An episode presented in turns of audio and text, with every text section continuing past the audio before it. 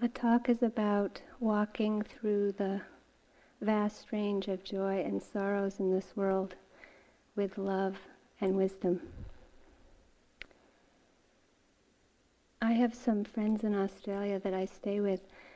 When I teach there, and in the cottage they place me in, they have this beautiful uh, tapestry from Burma, and it's a embroidery of a Buddha's footprint. It's so beautiful. It has a black background and beautiful colors. And the first time I saw it lying um, in bed, I hadn't seen it in night when I went to sleep because there's no electricity in that cabin. Uh, so I went in in the dark and then woke up in the light, and the first thing I saw was this Buddha's footprint. It's so beautiful. And I thought about, you know, what would it be like to walk with the Buddha, sit with the Buddha, and really feel that atmosphere of, of a very deep balance of wisdom and love. I think it's very important to have this kind of image sometimes when we're practicing. Maybe when we're walking and we're walking from point A to point B to walk toward the Buddha. Or when you're sitting, have the Buddha next to you or in front of you. So you remember to tune into what we're doing there or here. And if we kind of sum up what we're doing here, it's really trying to purify our intention. And we're trying to meet each, each experience with the intention to understand, not to judge. So we're learning to walk like a Buddha through the very uh, vast changes in life with this intention to understand rather than to judge the change. With the development of wisdom and love, we're able to bring more and more wisdom and compassion to our experience. There's a teacher from India named Sri Nisargadatta Maharaj who said, Love tells me I'm everything, wisdom tells me I'm nothing and between the two my life flows.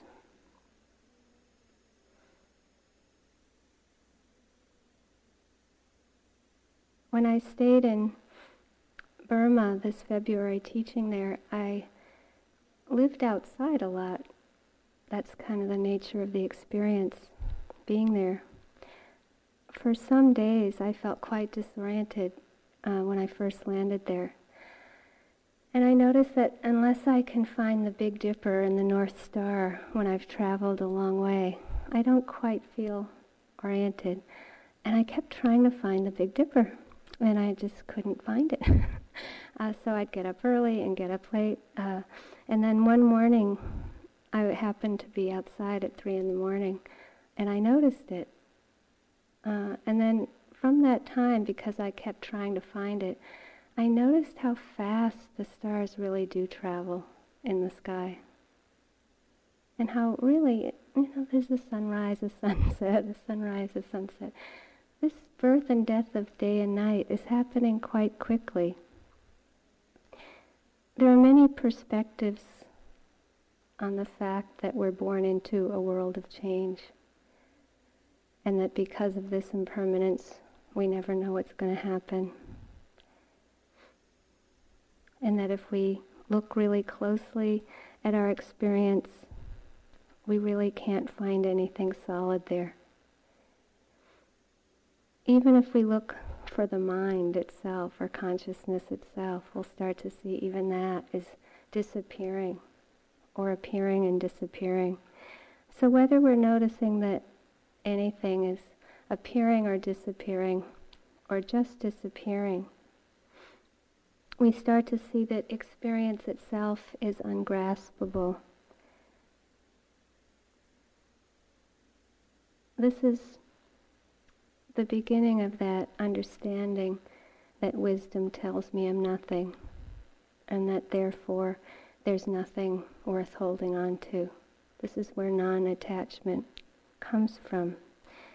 unconditional peace, the peace that one experiences walking with the Buddha. Understanding that all things appear and disappear or disappear sometimes brings up a kind of fear that uh, life is hollow or cold.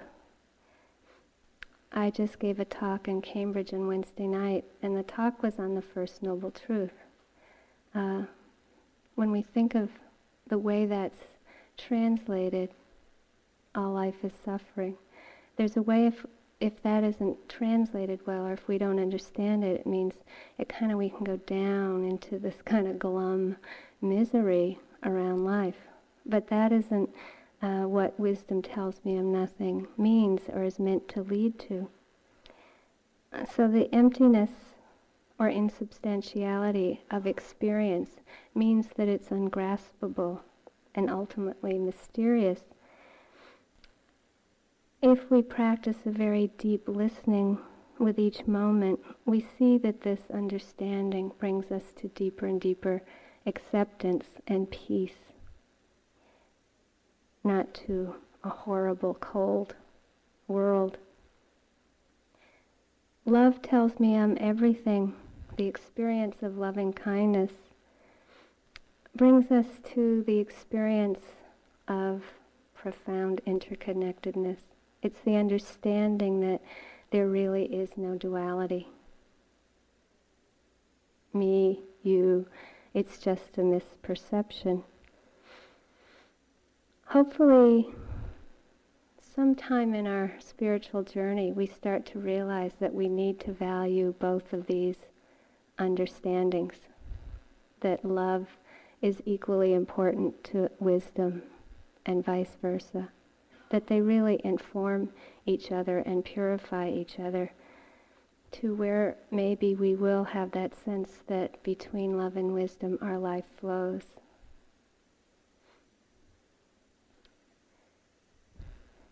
Our life has to flow with this range of love and wisdom amidst this change of pleasure, pain, joy, and sorrow. So keep in mind that, for example, we're developing unconditional peace in the midst of joy and sorrow, and that understanding purifies the love. That's how wisdom informs love. So the metta mind or the loving kindness mind has no self. in the way that understanding can purify love, it will really help that love not to be uh, inclusive, meaning that it's supposed to be exclusive, meaning that it's exclusive. It's meant to be inclusive. It's meant to not just be um, referring to the people that bring us the most pleasure or the beings in this world that will bring us the most pleasure, and those are the ones that are often easiest for us. But it's the understanding, the wisdom allows us for that love to broaden out to include all beings.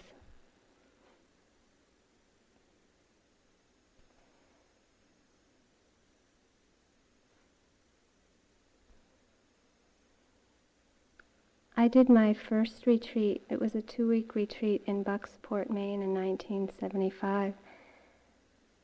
I was uh, completely ignorant of what I was getting myself into. Totally. There were people who had been sitting in this monastery in Maine for two and a half months, and I came from my tree house in northern Maine into this atmosphere. Uh, and it was quite quiet quite peaceful. People were very committed. About three quarters of the way into this retreat, I was having lunch, and some woman had a full glass of water and was walking along by me, and she dropped it. And the glass shattered everywhere. Uh, how people related to that experience had the most profound effect on, on me of that retreat. Uh, so there, it was like there was this ceremony of mindfulness and metta around this woman. And so I think we all know that sense of when a glass shatters, how our conditioning can get played out, and how we'll feel so self conscious uh, and worried about how other people will react. Some people kept eating and acted like nothing had happened, you know, like that was an ordinary event. Um, some people just got up and started picking up the glass. Other people went to get some towels and a broom. It was like everybody played a part and knew what their part is, and it was seamless. There was a dance. It was like being in this atmosphere or garden of love and wisdom.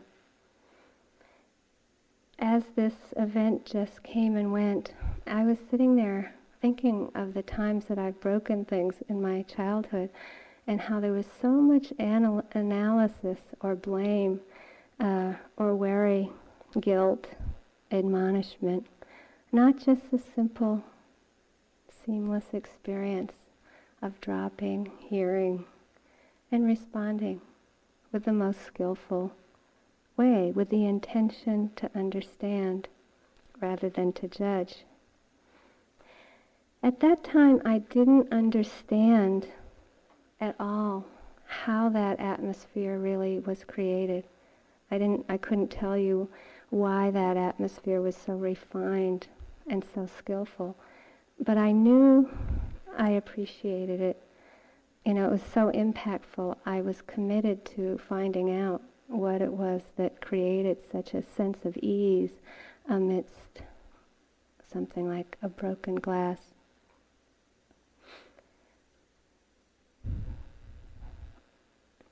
sometimes we might be committed to that atmosphere but not always be able to maintain it. In the summer in Honolulu, it's quite warm, and I still have my New England conditioning that one can leave butter out overnight and not really have a problem. One day I was in one of my extreme rushes and busy days, and I came zooming into the kitchen and noticed that I had left the butter out overnight, and it looked very unhappy. you know, the butter looked like mm, it was time to put it in the refrigerator. Uh, but I was in a hurry and not really, I didn't really have this atmosphere of mindfulness and ease and well being. I went running over to the butter, picked it up, and was running to the refrigerator with it, and it just went flying everywhere.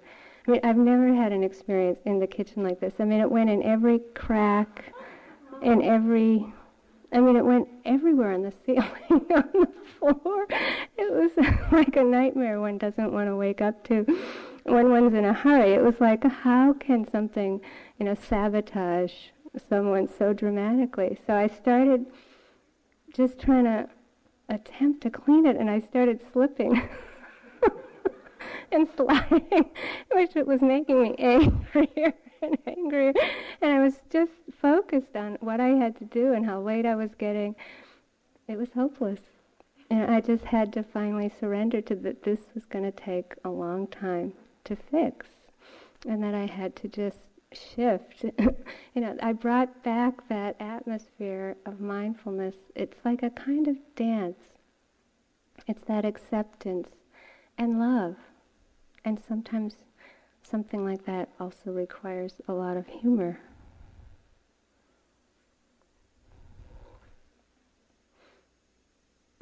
We have these vast range of experiences in a day. At the talk that I gave in Cambridge, I met the parents at the end of the talk. They came up to meet me of one of the young adults at the young adult retreat that we've had for 10 years here. And he's new. He's he's 14. He came at 13. He's a very young 13. I remember him well. And his parents said, you know, he still doesn't want to sit with us, but he's already arranged his summer schedule next year to come back to IMS.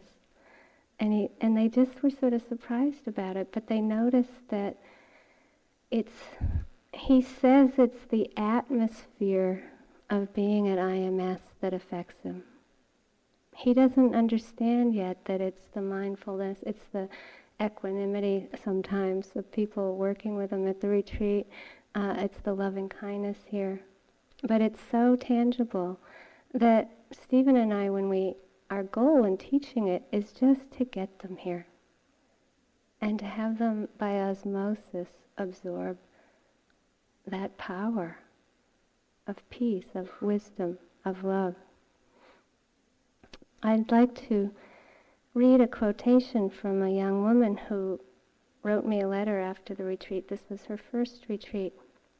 Uh, one of the things another young adult said to me, uh, a young man, and he's a kind of jock at school, very large. Uh, and there's a whole range of types of young adults that come to the retreat.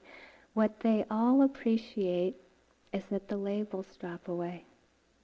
It doesn't matter if you're the smart one or the nerd or the jock or the wallflower. It's like there's this atmosphere of acceptance and inclusivity.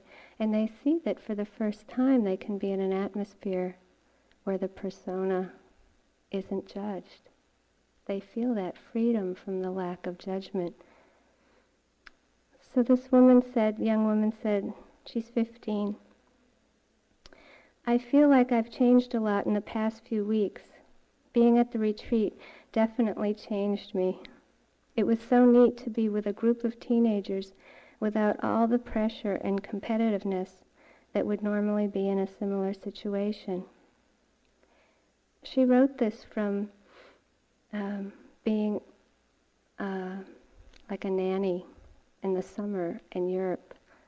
She had three young children and a lot of responsibility. She was taking care of these three children. Uh, one of the children was six and one was three. And she was having trouble getting them to go to sleep at night. So she started using this bait. She said that she would teach them the metta chant because we taught them the metta chant this year if they would come to bed. They loved it. She used the metta chant as a way to get them to bed. and their favorite words were pati patiya and pujami.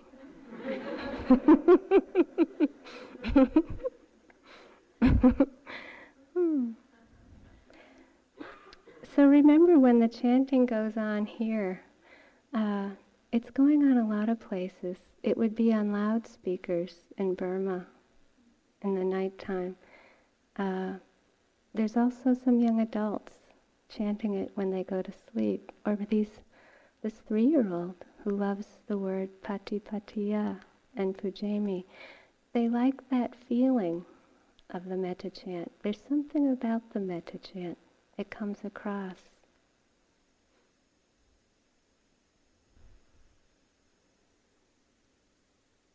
There's an old friend of mine who lives about an hour from here. When I'm here, he'll come for interviews, even though he has a busy schedule. I try to make time for him because he's so committed to the practice in his daily life. And he said that just walking in here is so transforming for him. You know, to feel the energy here is wonderful. I'm talking about this tonight because it's often that we lose the sense of how quiet we are when the retreat goes on. It's like the retreat becomes unfathomable. We start thinking that our minds are very noisy. You know, they're very noisy with aversion at times, and we're very noisy with attachment at times. Uh, but actually, if we airlifted you all into the Boston airport right now, you would probably notice a big loss of a kind of refinement of atmosphere. And please remember that as the days go on, you're not going to know where you are. It's just going to get more and more ungraspable, more and more wild. Uh, it's meant to be. Life is that. It is mysterious. It is ungraspable. And as you let go of control and are able to be more mindful and have more metta, it becomes mysterious and true.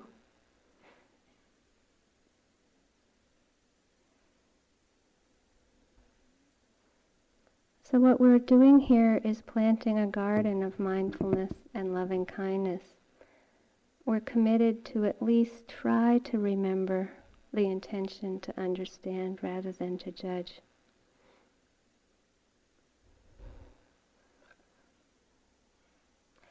This is a poem by Pablo Neruda. It's one of his last poems in a book of last poems. It's about mortality. We, the mortals, touch the metals, the wind, the ocean shores, the stones, knowing they will go on, inert or burning. And I was discovering, naming all these things. It was my destiny to love and to say goodbye.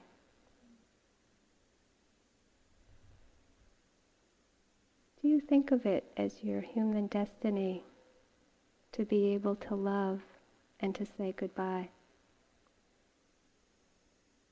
That's the practice.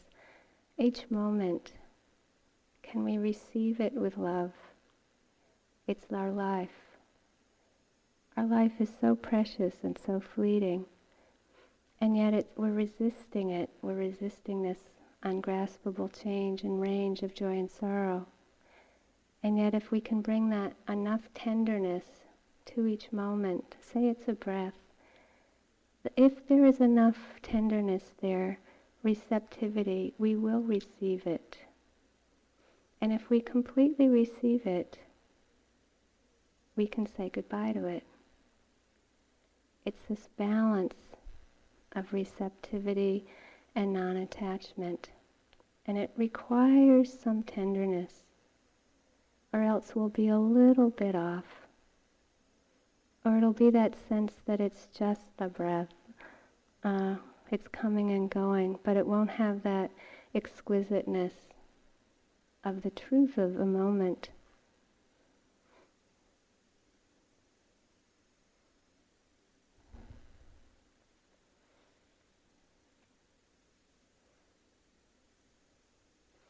And then to maybe be able to do that for two moments is why you come to a long retreat.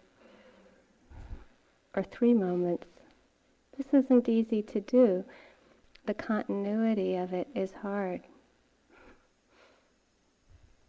If only could we could wear some t-shirt that said, you know, I passed the exam.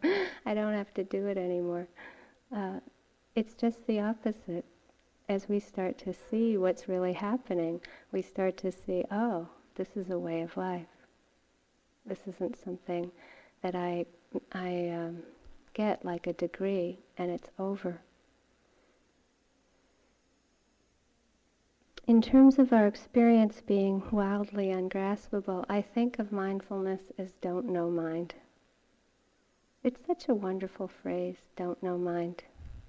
It really means pure exploration or meeting our experience with mindfulness, an attitude of discovery. If we understand that life is impermanent, uh, then pure exploration is easier to do. Uh, we realize that when we let go of the last moment and it's gone, the next moment is going to be unknown. The truth is that it is that mysterious.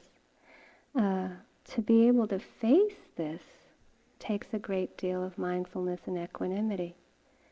If we're not protected by mindfulness and equanimity, we can't really bring don't know mind to the experience because we're too afraid. Too afraid to face the death of the last moment and really experience the birth of the next moment in regard to this, we can see how comparing really kills don't know mind.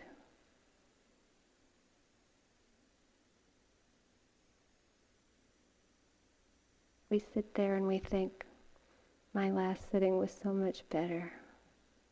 How can we have don't know mind or pure, pure exploration if we're doing that. And of course, we do do that. we do it a lot. We're comparing our experience from the last retreat, or uh, maybe, maybe by this point in the retreat, we might have let go of the last retreat. Maybe.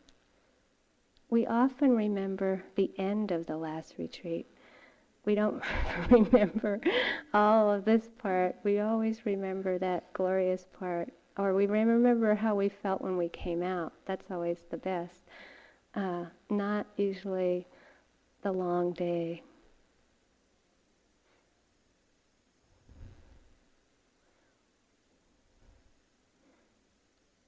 Don't know mind is wise attention, and it's facing the truth of life as it is. So maybe we're with, um, we're trying to be with the sound or with the breath, yet there's this subtle undercurrent of waiting. With that waiting, there's either this expectation or subtle anticipation. Um, and the experience will not quite be good enough. We're almost there.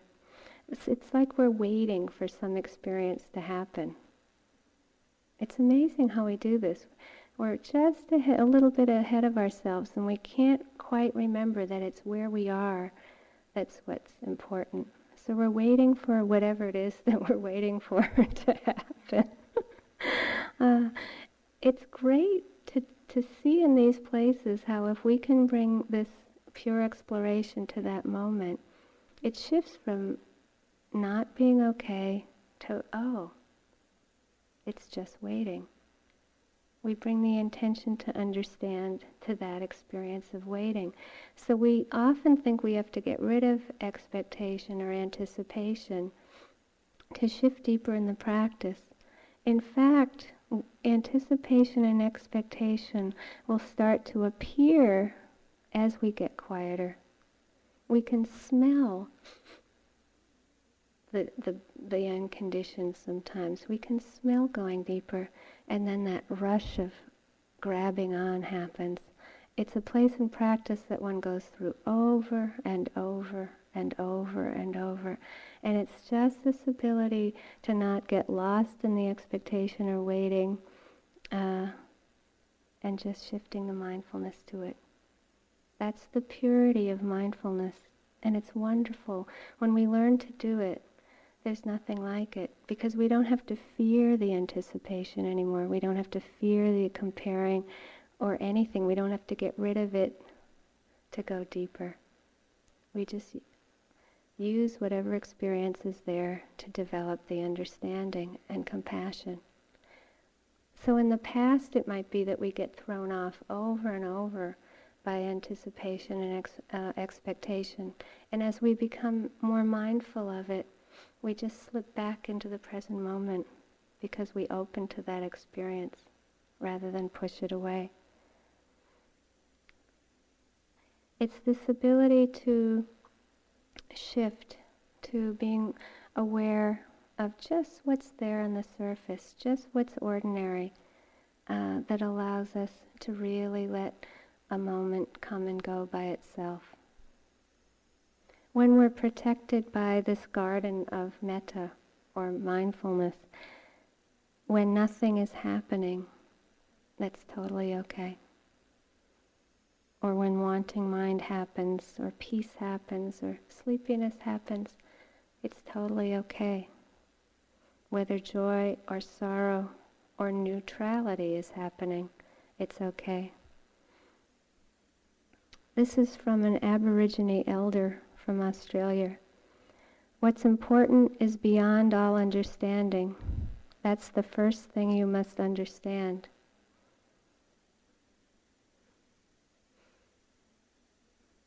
And never forget, everything's a mystery. Once it stops being a mystery, it stops being true.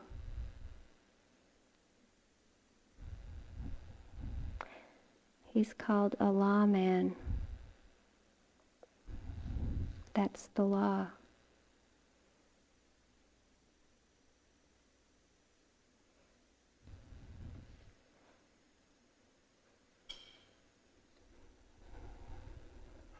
when mindfulness and equanimity aren't present, we're usually not able to accept change.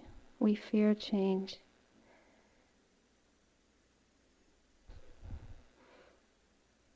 When there's mindfulness and equanimity present, we usually can accept impermanence. When we totally accept impermanence, we can totally trust change. So, this is the relationship when we have that atmosphere of mindfulness, equanimity, metta. Uh, there's that deep trust because there's that deep being in touch with the truth.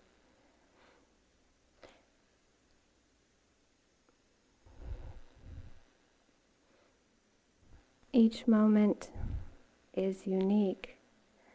The reason why mortality is so hard to be able to love and say goodbye is that we are unique. Each chipmunk is unique. I see these squirrels when I drive along the road here. It's like we have we can have six kamikaze squirrels at a time. It's like they're waiting there, ready to jump under my car and give me a nervous breakdown. One day I counted six. Now it does slow me down, I must say, but it's amazing how that squirrel's life is unique. Can I stay open to that and not make my destination more important than that unique being? I have a friend that had pancreatic cancer last October. She was diagnosed with it, and she died in May, early May this year. I went to see her the week before she died. And she asked me, Why is this so hard? And she started crying and she said, I'm totally lost. And then she said, She's been a long time meditator. She said, All of my practice has been intellectual up to this point.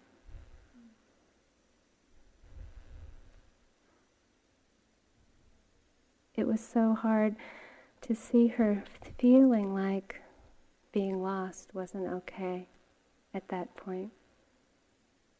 If there's anything I could hope for all of us here in this room is to be able to be mindful of being lost and that it's part of the, the part of the journey. If one is in that much pain before we die, it's going to get really hard and there are times when we do get lost. I felt so badly that she had that idea that at that point she should be totally clear. That isn't it. The deeper the challenges, the deeper the times that we will get lost. Being able to relate to any experience that we're having to understand that it doesn't matter what the experience is, being clear or being lost. Uh, this is the practice. It's just to, to, to step back, have this receptivity, and see if we can accept it.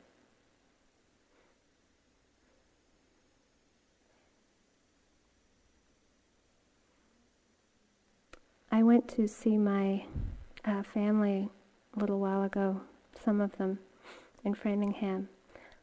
I spent the most time with my great nephew, who's 10. And his dad died a few years ago. Uh, and I see him just sort of coming out of the depths of the pain around that in the way that children do, not so consciously. He really wanted to spend time with me. I don't know him so well, but he's his favorite thing to do is for me to take him to the railroad tracks and to walk the tracks. There are many family stories about this. So my mother lived next to the railroad tracks, and the story is, is that she used to jump the trains, walk on top of them. He loves this story. And his second favorite story is my stories of walking for miles on the tracks when I was a child and looking for, in those days, what we called bums and the bums in those days, these are homeless people, would live under the bridges. Uh, and I would walk and walk and walk until I could find them. then we spent a lot of time just hanging out, and he found the stick, and he started carving it with his favorite little knife that he carries. He's carving and carving, and I'm trying not to act like he's going to cut off a finger because he's carving as we're walking. So every once in a while, I'd casually mention, you know, be careful. But inside, I was kind of like, be careful. but I acted equanimous. I wasn't equanimous. But I think he appreciated the act a lot.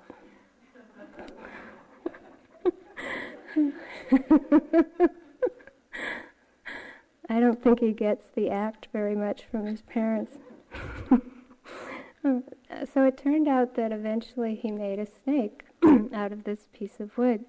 He's not doing very well in school, uh, and I was trying to encourage him to do physical things like carving because he's quite good at it. And in the moment that he finished the snake, he just gave it to me you know, and he'd spent all day on it. And it was that moment of just pure generosity that children can have. He just let it go, even though it was so, so great. It was his way of saying thank you. Uh, this was a moment of joy. You know, these are the moments of joy in life when one feels that utter connection uh, with that dance of holding it all all the joy and sorrow, all the family history, all my wishes for him. Sometimes the range of joy and sorrow in this world is hard to bear. This is a poem from Anna Akhmatova, who lived in Russia during the days of Stalin and the reign of terror. Her son was in prison a lot. She lost a lot of friends.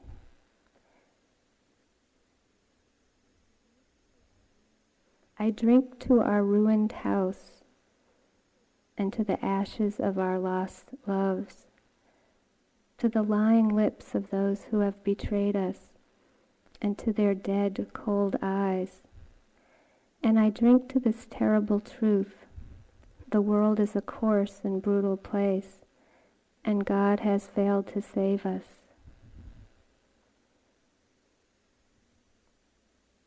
We know those times in this world, this human world. It's so hard to find a context for that kind of pain and sorrow, and yet she drinks to it. I drink to our ruined house.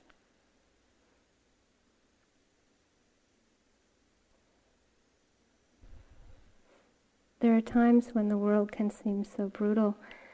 I have to remind myself or other people that we are, from the Buddha's point of view, fifth from the bottom.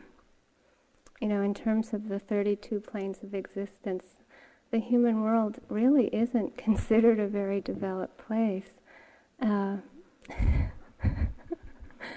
uh, when I went to Africa, one of the things I saw first was a um, cheetah killing an impala and that rawness of just one being attacking another being like that and eating it in that animal world there's a way in which it's painful um, but it's it's a way of life.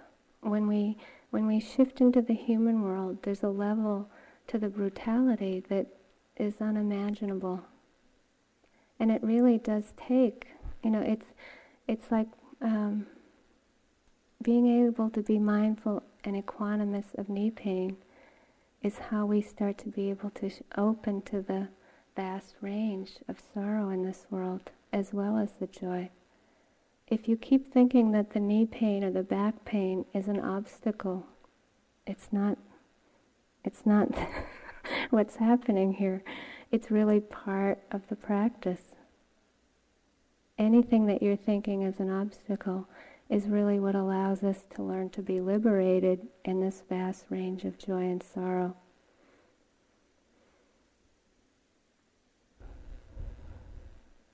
I went to Martha's Vineyard, an island off the uh, coast here in Massachusetts, for a few days with Steve and two friends before this retreat started.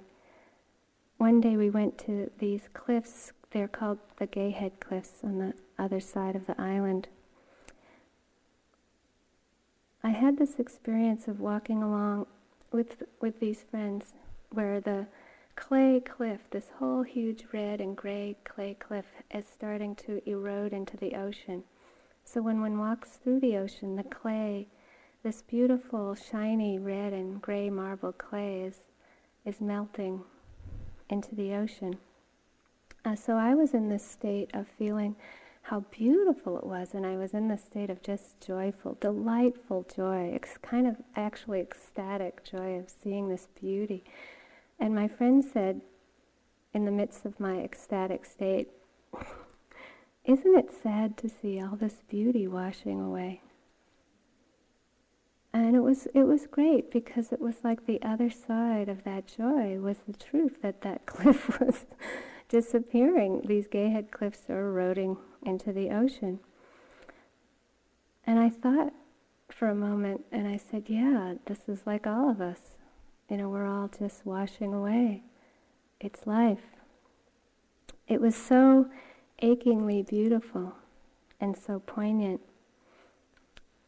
It reminded me of this time in Burma where, because I was outside a lot, I was watching the phases of the moon in a way that I don't often get to.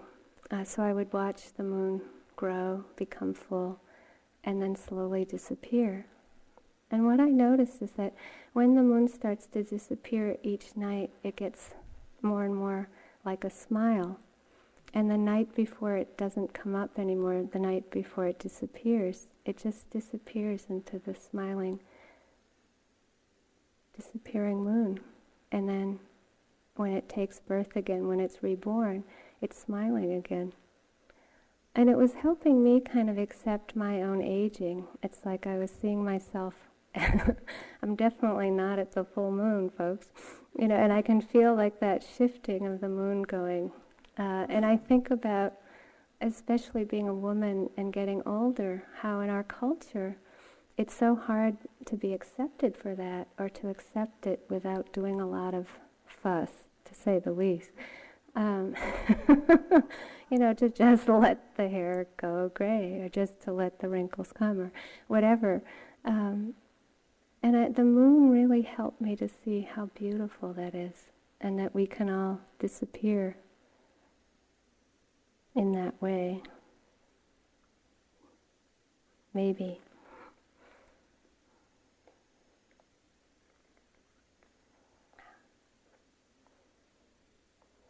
I think it's much easier to accept that kind of washing away when it's the moon or the clay when it's uh, my sister, it's very hard. and my sister is uh, has ovarian cancer, and it's very aggressive.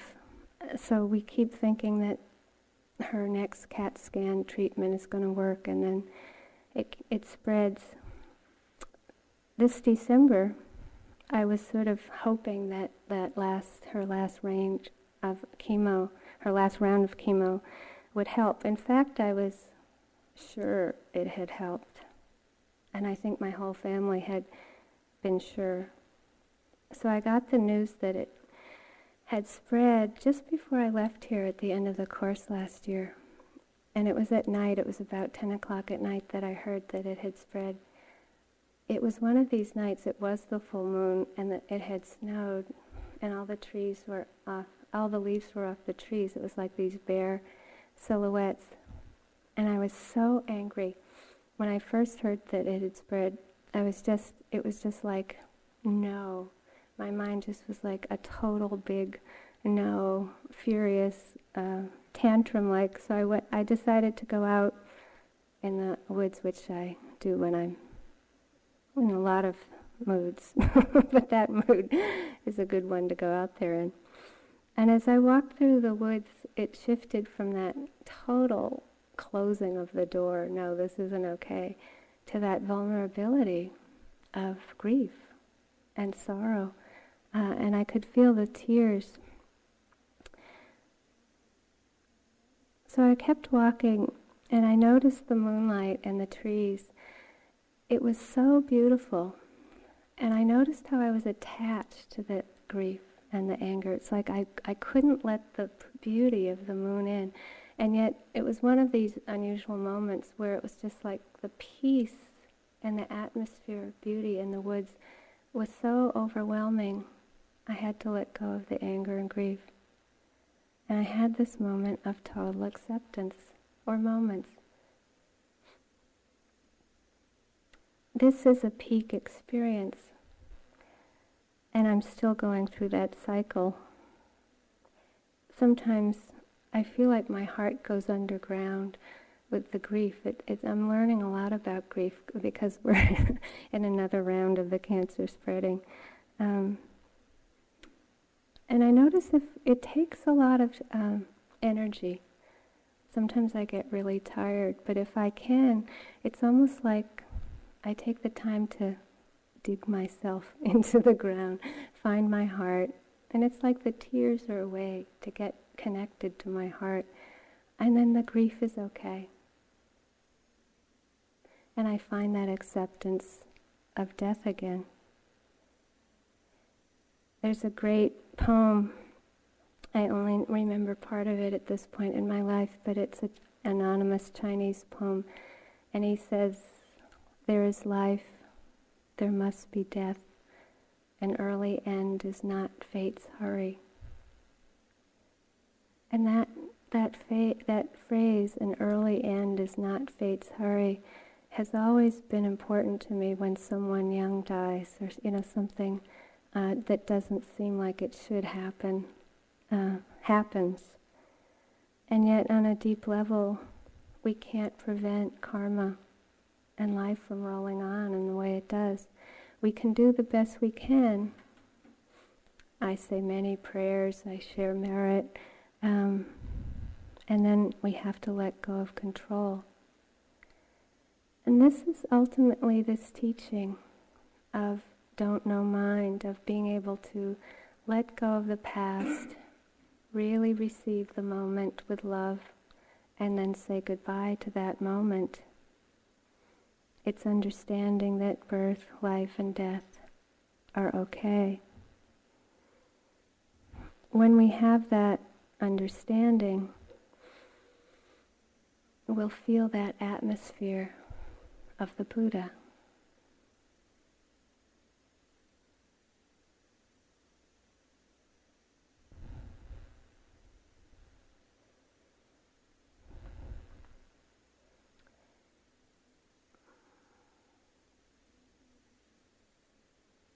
Using the gift of life wisely.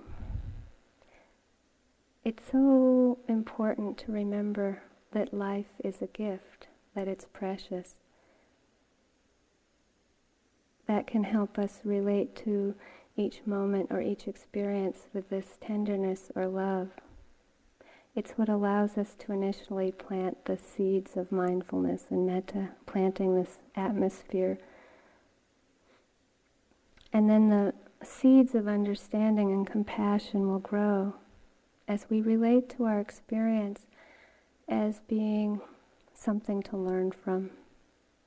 We're here to learn spiritually, and whatever you're up against at this retreat is what your instruction is. This is your spiritual instruction.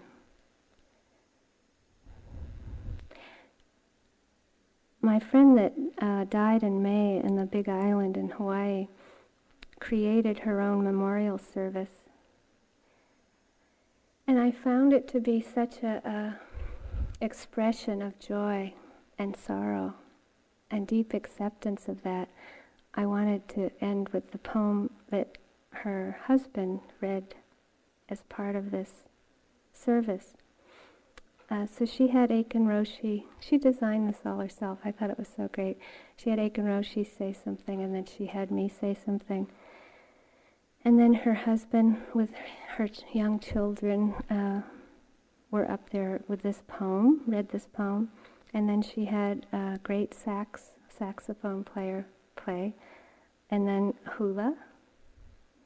And then she had some physician friends of hers. Uh, she's a physician she did a drumming, a Hawaiian drumming uh, group with these other women, and they played a, they chant, they did a drumming chant for her, and then um, at the end there was African drumming because she loved African dance. It was such a movement from kind of the beginning where there was that expression of sorrow and pain uh, to this incredible dancing. So the, the person who introduced the African dancing said that this woman, Susan, really wanted everybody to get up and dance. And no one would. You know, there were like 500 people there under this white tent. And so this young woman found me somehow. She looked at me and she made eye contact, and I was like, oh no. The minute she made eye contact with me, I knew she was going to pick on me. And she came up to me and she said, would you dance? Uh, and I just, everything in me was just filled with dread. Like I knew I'd be the one who had to get up there and do this dancing, and this isn't my thing, right? So I said, she looked at me and I said, no, you know. I kept pointing to Chandra, my daughter, and Steve, and not me. Uh, so then she whispered in my ear, Susan would want you to do this. And I knew that was true. I knew that uh, somehow there was a teaching in that for me to go from my kind of more Buddhist uh, background to dancing African dance. So I got up and I found that that just stepping on the earth with that drumming really transformed that uh, experience of the service. It moved the service from opening to the range of sorrow to the joy. And I could just feel her there, so like she was laughing. You know, like I designed this. this is what it was about, and it was a great, it was a great experience. And because so many people were self-conscious, I ended up dancing me and Chandra, um, and it was a great, uh, it was a great experience for both of us to open to and face death together in that way. So this is her favorite poem, and it's called the Flowers poem, and she loves flowers. It's a little long, but it's a great poem, so try to stay with it. It's about the practice in our life. the world is a flower. Gods are flowers. Enlightened ones are flowers. All phenomena are flowers. Red flowers, white flowers, green flowers, yellow flowers, black flowers, all the different kinds of the colors of flowers, all of the different kinds of loves shining forth. Life unfolds from life and returns to life. Such an immense universe. Oh, many lives, flowers of gratitude, flowers of sorrow, flowers of suffering, flowers of joy, laughter's flowers, anger's flowers, heaven's flowers, hell's flowers, each connected to the others and each making the others grow. When our real mind's eye opens this world of flowers, all beings shine, music echoes through mountains and oceans.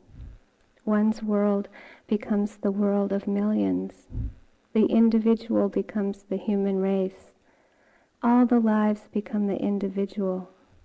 Billions of mirrors, all reflecting each other. There is death and there is life. There is no death and no life. There is changing life. There is unchanging life.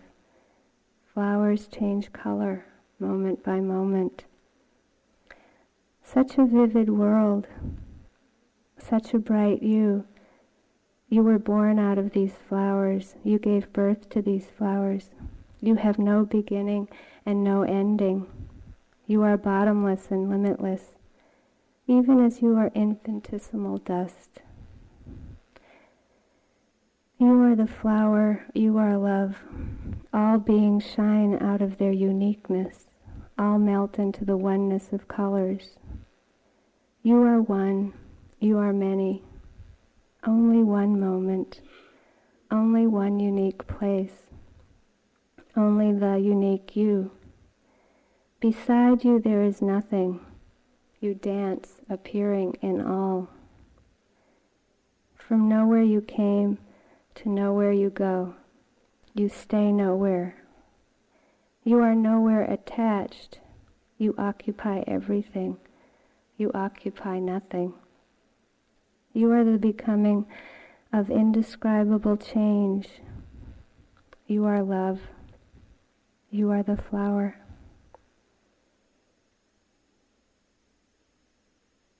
Let's sit for a minute.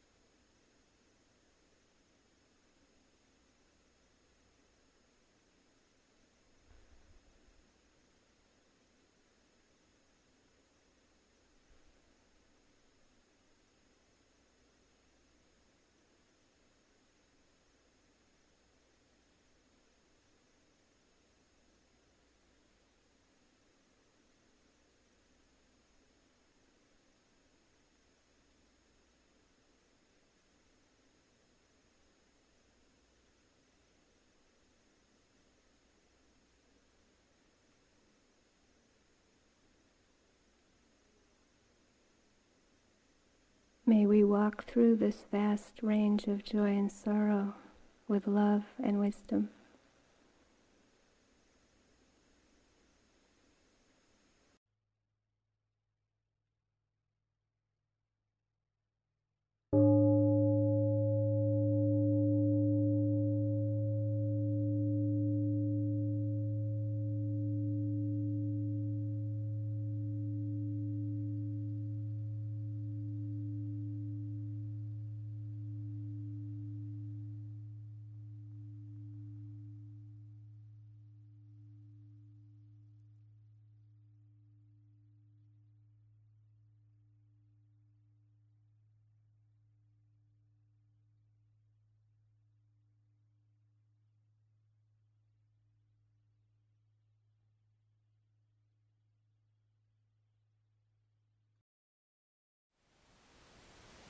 Thank you for listening. To learn how you can support the teachers and Dharma Seed, please visit dharmaseed.org slash donate.